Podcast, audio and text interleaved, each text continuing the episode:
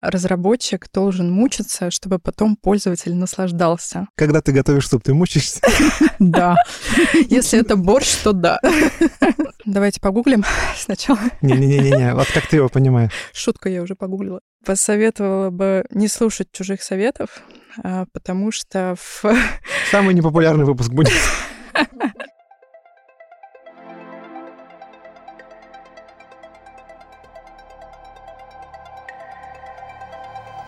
Всем привет! Мы Владимир и Татьяна Морозовы. В нашем подкасте «Собрались и разобрались», как эксперты разных направлений, рассказываем о маркетинге. В каждом выпуске мы берем интервью у специалистов своего дела, разбираем узкие и широкие темы в маркетинге и делаем их максимально понятными и полезными для слушателей.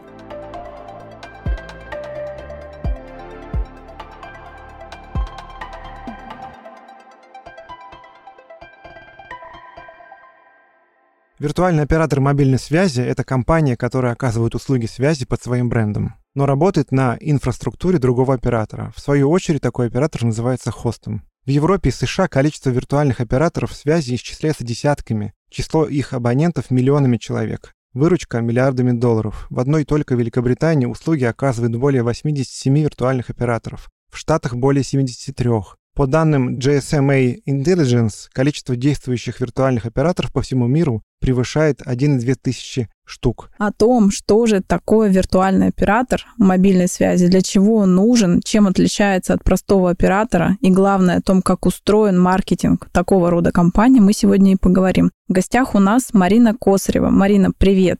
Да, привет. Привет, Марин. Управляющий директор по маркетингу виртуального мобильного оператора «Газпромбанк Мобайл». У Марины стаж в маркетинге более 15 лет. До работы в Mobile Марина руководила digital направлением в Федеральном банке и участвовала в запуске автомобильного маркетплейса. Марин, расскажи, пожалуйста, немного о своем карьерном пути.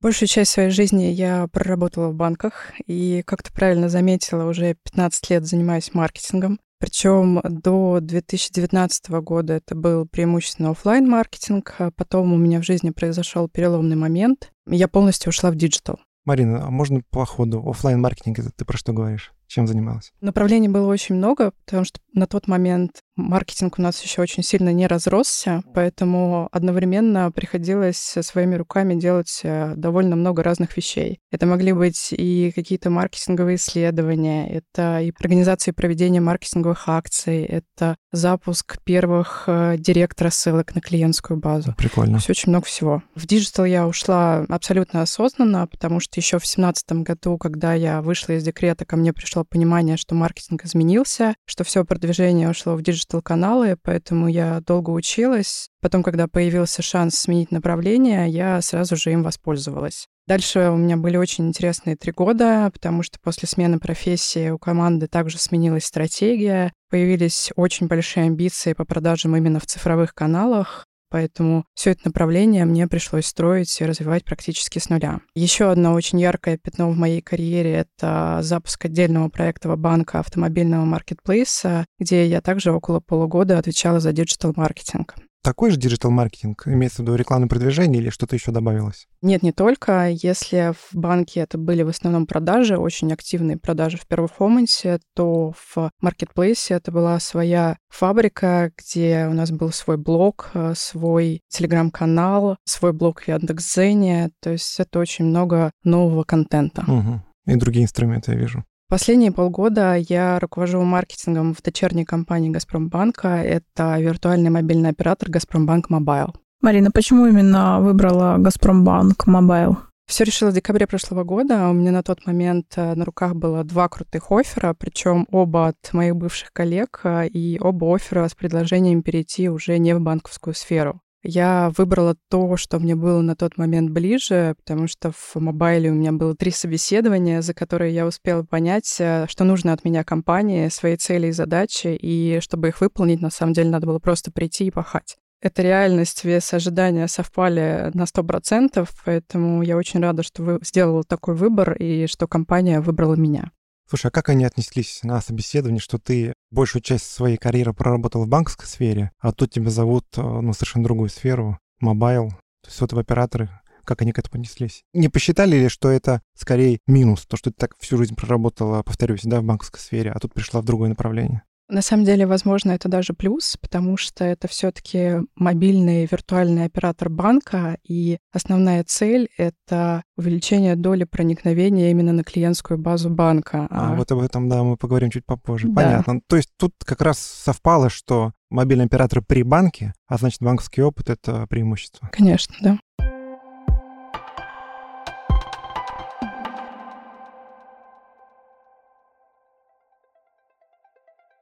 Нам ваша поддержка просто необходима. Поэтому жмите звездочку в Apple Podcast и пишите комментарии.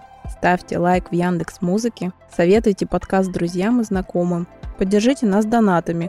Ссылку вы найдете в описании к выпуску. Все это поможет стать нам еще лучше и интереснее.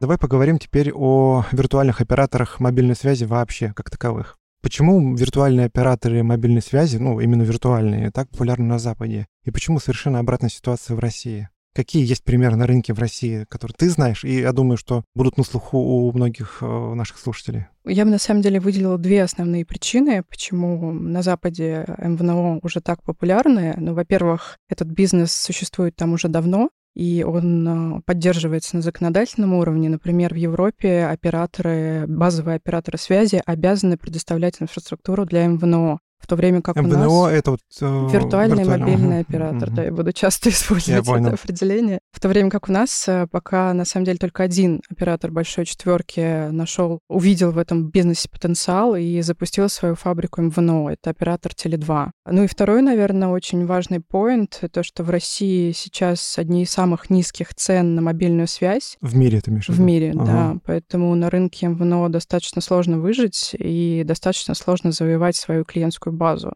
потому что МВНО часто бьют в экономику, да, в дешевые тарифы, а в России из-за скидки 100 рублей на связь вряд ли кто-то будет менять своего мобильного оператора. Ну да, логично, логично. Поэтому сейчас у нас в МВНО идут преимущественно крупные игроки, у которых уже есть своя клиентская база, и им не нужно тратить много денег на продвижение. Понятно. Ну, так какие есть примеры на рынке? Ну, примеры... ты привела, что есть Теле2, он раздает, он host. Да. А кто принимает эти предложения? Ну, самые громкие и самые популярные у нас сейчас это банковские МВНО, это Тинькофф Мобайл, Сбермобайл, ВТБ Мобайл. Сбермобайл существует? Да. И вот мы четвертый игрок. Так, подожди, Тинькофф Мобайл, Сбермобайл. ВТБ Мобайл. И у них тоже есть. Да, Я, правда, у них тоже есть. И Газпромбанк Мобайл. Ясно. А Йота?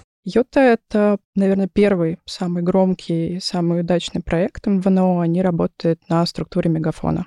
Такой вопрос. А виртуальные операторы есть у футбольных клубов даже в Бразилии и Испании, у кофейного сообщества Tchibo. Для чего это бизнес вообще? Ты вот уже упомянула по поводу базы, да, и, так понимаю, кросс-продаж. Ну, расскажи подробнее, интересно. Очевидно, что это дополнительная монетизация своей клиентской базы. Для кого-то это возможность э, сэкономить на коммуникациях со своими клиентами, потому что все мы знаем, что смс-рассылки очень популярны, и они очень дорогие, поэтому, когда ты это делаешь за счет своего оператора связи, это сильно дешевле получается. Ну, то есть первое, получается, дешевле рекламной коммуникации. Угу. Так, есть монетизация своей клиентской базы. Ну и очень... Ну, на, на, на простом примере, что ты имеешь в виду? Ты продаешь э, своим клиентам дополнительный товар, продаешь его за деньги и получаешь дополнительную прибыль. Ну окей, смотри, я захожу в структуру э, Газпрома, не знаю, с вкладом. Почему мне будет интересно стать еще и клиентом э, Газпромбанк э, Мобайл?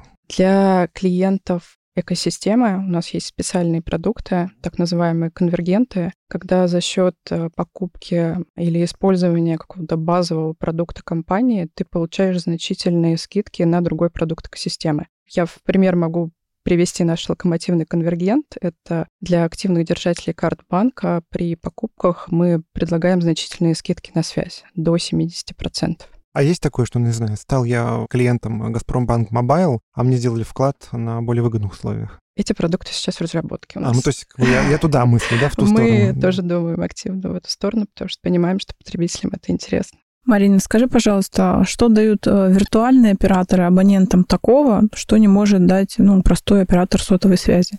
На самом деле для абонента есть два самых главных параметра при выборе мобильного оператора. Номер один — это качество связи, э, номер два — это стоимость услуг. Если говорить про качество, то тут мы от материнского оператора ничем не отличаемся, потому что мы работаем на той же самой инфраструктуре. А вот э, если говорить про цену, как вот я уже ранее заметила, мы можем нести для абонента дополнительную ценность, предлагая какие-то конвергентные решения, где при использовании одного продукта клиент получает значительную скидку на другой. Ну, то есть, получается, это вот все, все равно кроссовость продуктов, если ты выбираешь виртуального оператора. Ну, то есть, например, я пользуюсь МТС. Правда, не хочу переходить при этом являюсь абонентом Тинькова. Uh-huh. Но мне, ну не знаю, чем меня может заинтересовать Тиньков Мобайл, чтобы я перешел к ним. Вот чем можете вы вот на таком примере заинтересовать человека, чтобы он перешел в э, виртуальный мобильный оператор? Если он не является клиентом Газпромбанка, вот так спрошу. Тут надо понимать, что MVNO — это все-таки нишевой продукт мы не целимся во весь открытый рынок. Мы понимаем, что это будет очень дорого стоить. Мы сейчас бьем именно в клиентскую базу Газпромбанка и других Понятно. компаний группы, предлагаем дополнительную ценность. Угу. Ну, то есть тут нет такого, что вы хотите что-то отъесть у МТС или у Мегафона. У вас своя история. Просто предлагаете более широкий круг продуктов для собственной базы. Мы, конечно же, хотим отъесть, но не на открытом рынке, а внутри нашей экосистемы.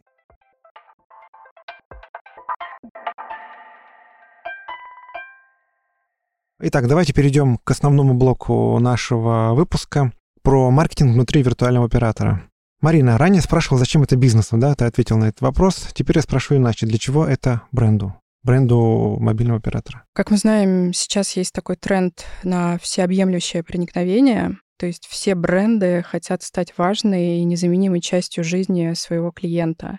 Все мы знаем, что мобильная связь — это высокочастотный продукт, ну, например, я уже давно сплю со своим мобильным телефоном. Ну, как и, и все мы. И, да, и даже выключила опцию экранного времени, чтобы, не дай бог, не узнать, э, сколько же я времени там провожу. Поэтому создание собственного мобильного оператора и подключение к нему клиентской базы бренда с этой задачей стать важной незаменимой частью жизни как раз отлично справляется. Ну, в принципе, да, если Газпромбанк Мобайл, да, все-таки Газпромбанк, Мобайл второе слово, то вот слово Газпромбанк будет звучать чаще, будет встречаться чаще, да, и, в принципе, тоже работает на общий бренд. Конечно. Хост-операторы и виртуальные, являются ли они конкурентами друг для друга? Частично мы это уже обсудили, но являются ли они прям прямыми конкурентами? Боится ли вас МТС? Боится ли вас а, Билайн, Мегафон или сам Теле2? Тут надо говорить, да, наверное, про Теле2, потому что МТС и Билайн, очевидно, боятся. А если говорить про Теле2, то на самом деле мы являемся конкурентами и нет, потому что чем больше абонентов мы привлечем, тем больше денег э, за трафик получит Теле2. Ну, логично, да. С другой стороны, мы все понимаем, что проникновение мобильной связи в России уже сильно выше 100%, порядка 180, если я не ошибаюсь. А что ты имеешь в виду? Это значит, что на каждого абонента приходится по две сим-карты. Поэтому, когда мы привлекаем новых абонентов на МНП, это переход со своим номером, всегда откусываем чью-то часть пирога. При этом а, наш материнский оператор все равно продолжает получать деньги за этого абонента, только уже по другому тарифу. Марина, расскажи, пожалуйста, какие цели маркетинга в твоей компании, в твоем подразделении? Наша основная цель в маркетинге бьется с общей целью компании. Это прежде всего увеличение количества подключенных абонентов и рост активной базы. В этом году мы понимаем и закладываем этот рост прежде всего за счет повышения доли проникновения в клиентскую базу банка банка и других компаний группы. На самом деле не только, у нас есть ряд других крутых партнеров, о которых мы в ближайшее время расскажем. Расскажи немного о структуре твоего подразделения, как бы из каких, не знаю, отделов подразделений состоит, а потом я дозадам еще парочку вопросов по этой же теме. Давай сначала про подразделение. Тут надо сказать, что на самом деле сама компания виртуального мобильного оператора пока небольшая, потому что мы запустились только в декабре 2020 года, и сейчас активно растем вместе с ростом абонентской базы. В моем а, департаменте находится экспертиза по пиар-направлению, то есть пиар-подразделение есть, ага. В количестве одного человека. Неважно. Ну, то есть пиар как функция у тебя находится, есть. Да, это производство полиграфии и реклама. Вам это тоже нужно? Ну, конечно. А где выкладываете? Это офисы банка. А, ну, это самая наша большая сетка.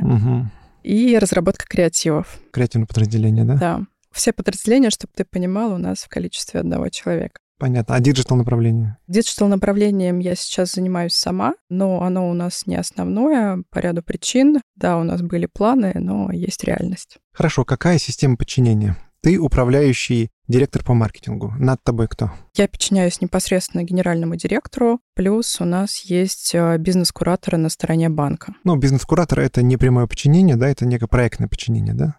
Скажем так, да. Ага. Под тобой уже твои люди идут. Ну, то есть ты, получается, в рамках структуры «Газпромбанк Мобайл» ты CEO минус один. Получается, да. Плюс, помимо моей внутренней команды, я еще являюсь продукт-оунером команды маркетинга, CRM и перформанс куда помимо сотрудников мобильного оператора также входят сотрудники банка, отвечающие... То есть такая некая agile, да, система да? Ага. Да, угу. это человек в CRM, который на 100% занимается компаниями мобильного оператора, и человек в маркетинге, который отвечает за нашу представленность в офисах банка и за своевременные изменения на сайте банка. Угу. Ну, ну, что логично, что ну, так как очень большое количество структур задействовано, да, вот Конечно. в этой работе. Да.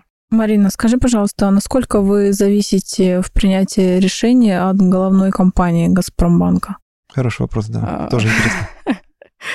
Тут э, все прозрачно. Газпромбанк наш основной акционер. Как я уже сказала, у нас на стороне банка есть свои бизнес-кураторы, поэтому, естественно, как в любой дочерней организации, все крупные решения, влияющие на PNL, принимаются совместно с банком. Да, мы проводим какие-то пилоты, тестовые кампании с небольшими бюджетами, но существенные решения принимаются только с банком. Хорошо, а скажи, какого рода у вас контрагенты? Ну, то есть ты сказала, что у вас есть полиграфия, ну окей, типография, да? У вас есть креативное подразделение, вы сами творите или заказываете там креатив, дизайн разработки, в том числе у внешних контрагентов? На самом деле мы работаем и так, и так. У нас есть э, дизайнер внутри мобильного оператора, у нас есть э, дизайнер на стороне банка, который также частично работает э, над нашими ну, задачами. Такой бренд-держатель, да, так да. называемый, да? Помимо этого у нас также есть агентство, агентство, которое разрабатывает нам фирменный стиль, агентство, которое делает да, для нас креативы, когда мы сами уже не справляемся. Плюс у нас есть коммуникационное агентство для работы со СМИ, у нас есть диджитал-подрядчик,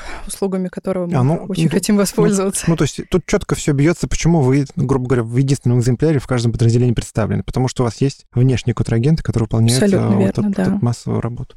Какого рода маркетинг-микс вы выбираете и под какие задачи? Отвечая на этот вопрос, хочется рассказать про одну историю. Мы сейчас живем в очень стремительно меняющемся мире, и если в начале года у нас были планы по активному продвижению, мы хотели развивать собственные соцсети, начать работать с инфлюенсерами, чтобы люди побольше узнали о бренде и в целом перестали бояться виртуальных мобильных операторов, то потом случилось то, что случилось, и мы поняли, что сейчас все эти планы нужно ставить на холд и какое-то время просто наблюдать, куда утекают подписчики. Но мы очень быстро сориентировались, и мы переключили свое внимание на другие P. Коллеги сделали отличный Ты подожди, продукт. какие P? Ты говоришь про 4P Я, да, говорю понятно. про те самые 4P. Мои коллеги сделали отличный продукт по отличной цене. Это наш тариф 2022, мы даже его назвали символично. Он доступен для клиентов банка, в него включены нормальные пакеты трафика, там есть небольшая плата за вход, но дальше можно пользоваться связью бесплатно в течение года. То есть ты имеешь в виду вместо промоушена вы на продукт да, пошли, да? Да, то есть мы практически с нулевыми затратами на маркетинг смогли активно привлекать клиентскую базу, а клиенты банка при этом получили значительную экономию на услугах связи именно тогда, когда это было нужно.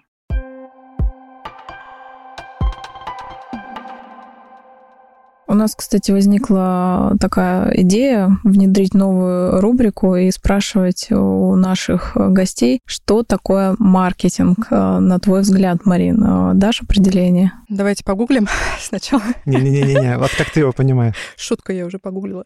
По Яндексе. Да, по Яндексе. Сейчас модное словечко. На самом деле, на мой взгляд, вот то старое определение, которому нас учили еще в институтах, оно до сих пор актуально вся та же самая деятельность, направленная на удовлетворение нужд потребителей с извлечением из этого прибыли. Наверное, с той разницей, что современный маркетинг очень сильно поменялся, и теперь это не просто удовлетворение нужд потребителей, это вообще формирование этих нужд, потому что сейчас на рынок выходят такие продукты, которые человек даже подумать не мог, что они ему понадобятся, а потом они становятся предметом первой необходимости. А если говорить лично про меня, то это, наверное, больше сдвиг в сторону потребителя, когда цель не просто любой ценой продать ему свой продукт, а сделать и предложить ему именно тот продукт, который нужен именно ему и именно сейчас. Спасибо, Марина. Кстати, очень правильные слова были. Владимир, а ты нам что скажешь? Что такое Слушай, маркетинг? Ты знаешь, я очень согласен с второй частью определения, которое Марина проговорила. У меня есть свое формализованное а, такое определение понятия маркетинг. Я готов даже зачитать его.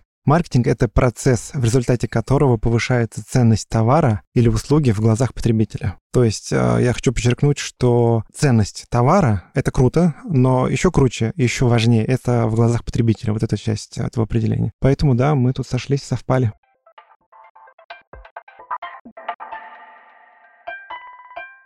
Ну и тогда на совет с пользой да. Идем, да. Наша Нем- любимая. Немножко Марина, отойдем держись. да, от работы, познакомимся поближе с Мариной. Марин, расскажи, какой у тебя жизненный принцип? Когда я себя прокачивала в диджитале, у меня был очень интересный курс по веб-разработке. И там один из преподавателей сказал такую классную фразу «Разработчик должен мучиться, чтобы потом пользователь наслаждался». Прикольно. Вот эту фразу я на самом деле сделала своим жизненным принципом. Это, естественно, касается не только разработки там сайта или приложения. Ну и когда суп готовишь, да? Когда готовлю суп, а, вообще любой продукт, не знаю, клиентский путь или макет листовки, в общем. Скажи, пожалуйста, когда ты готовишь суп, ты мучаешься? Да. Если это борщ, то да. Понятно. В общем, все, что через меня проходит, я стараюсь делать так, чтобы конечному чтобы пользователю... Нет, чтобы конечному пользователю было понятно и удобно, чтобы он действительно наслаждался, каких бы мучений мне это не стоило. Mm-hmm. Классный принцип, да. да. А что заряжает тебя энергией? Ой, у меня тут все банально. Это путешествие. Ну, почему банально? У нас полное совпадение, нас тоже сильно заряжает. А вдохновляет что тебе, Марин? На самом деле это тоже путешествие, потому что... А что, что именно в этом? Вот у меня был очень долгий период, когда я вообще не отдыхала, никуда не ездила. Потом я отдыхала, но всегда с открытым ноутбуком, то есть я практически ничего не получала. Да.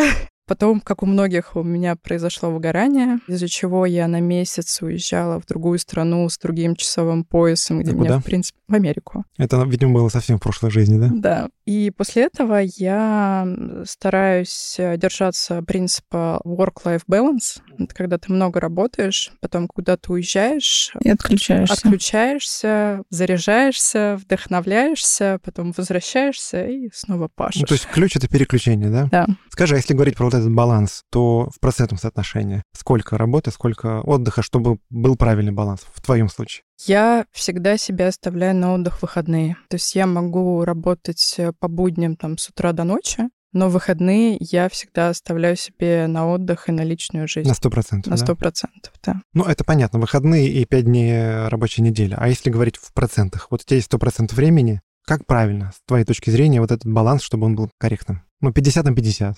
Получается так или нет? Так никогда не получается, потому что, наверное, все последние проекты, на которых я работаю, это такие мини-стартапы, да, когда есть горящие глаза, когда есть очень много целей и задач, и тебе самой хочется их как можно быстрее реализовать. И в том числе от этого ты тоже заряжаешься. А путешествие у нас сейчас э, немного выбора на лето, вот куда собралась? Что посетить? Ой, у меня грандиозные планы на это лето я хочу посетить Burning Man. А он где сейчас будет проходить? В Америке. Как всегда? же самый, да.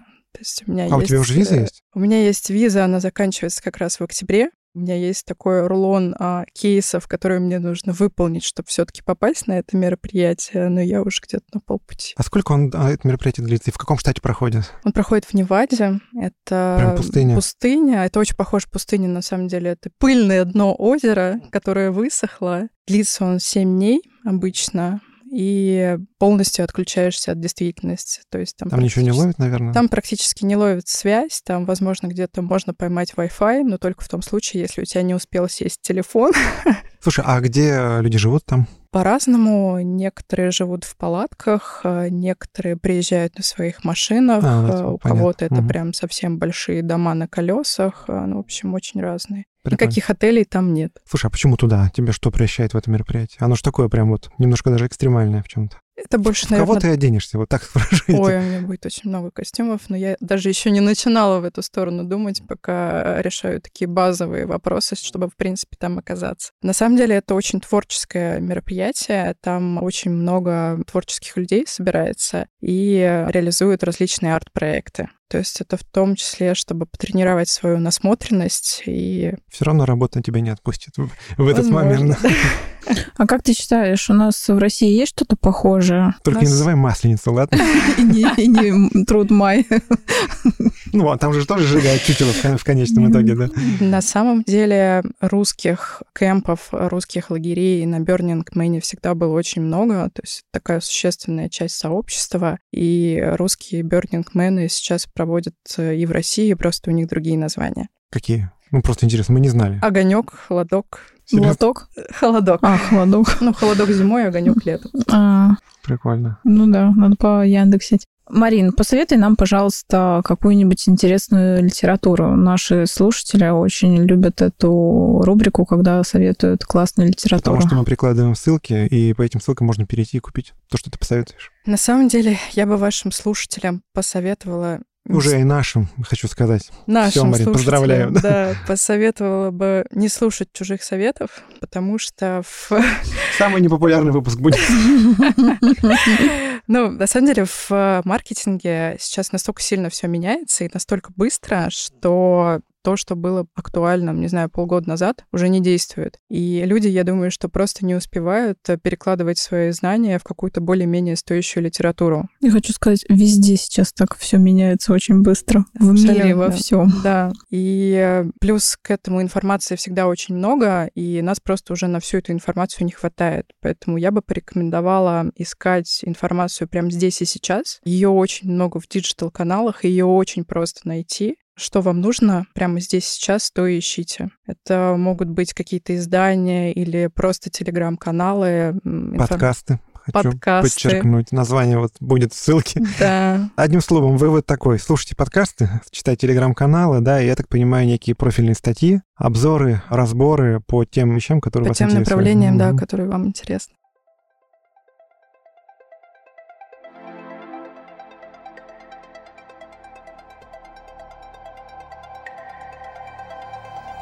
Ну что ж, Марин, спасибо. На этом на сегодня все. Мы очень рады, что собрались вместе и разобрались все-таки в теме. Давайте напоследок вспомним, что сказал Билл Гейтс. В ближайшие 10 лет бизнес изменится сильнее, чем за предыдущие 50.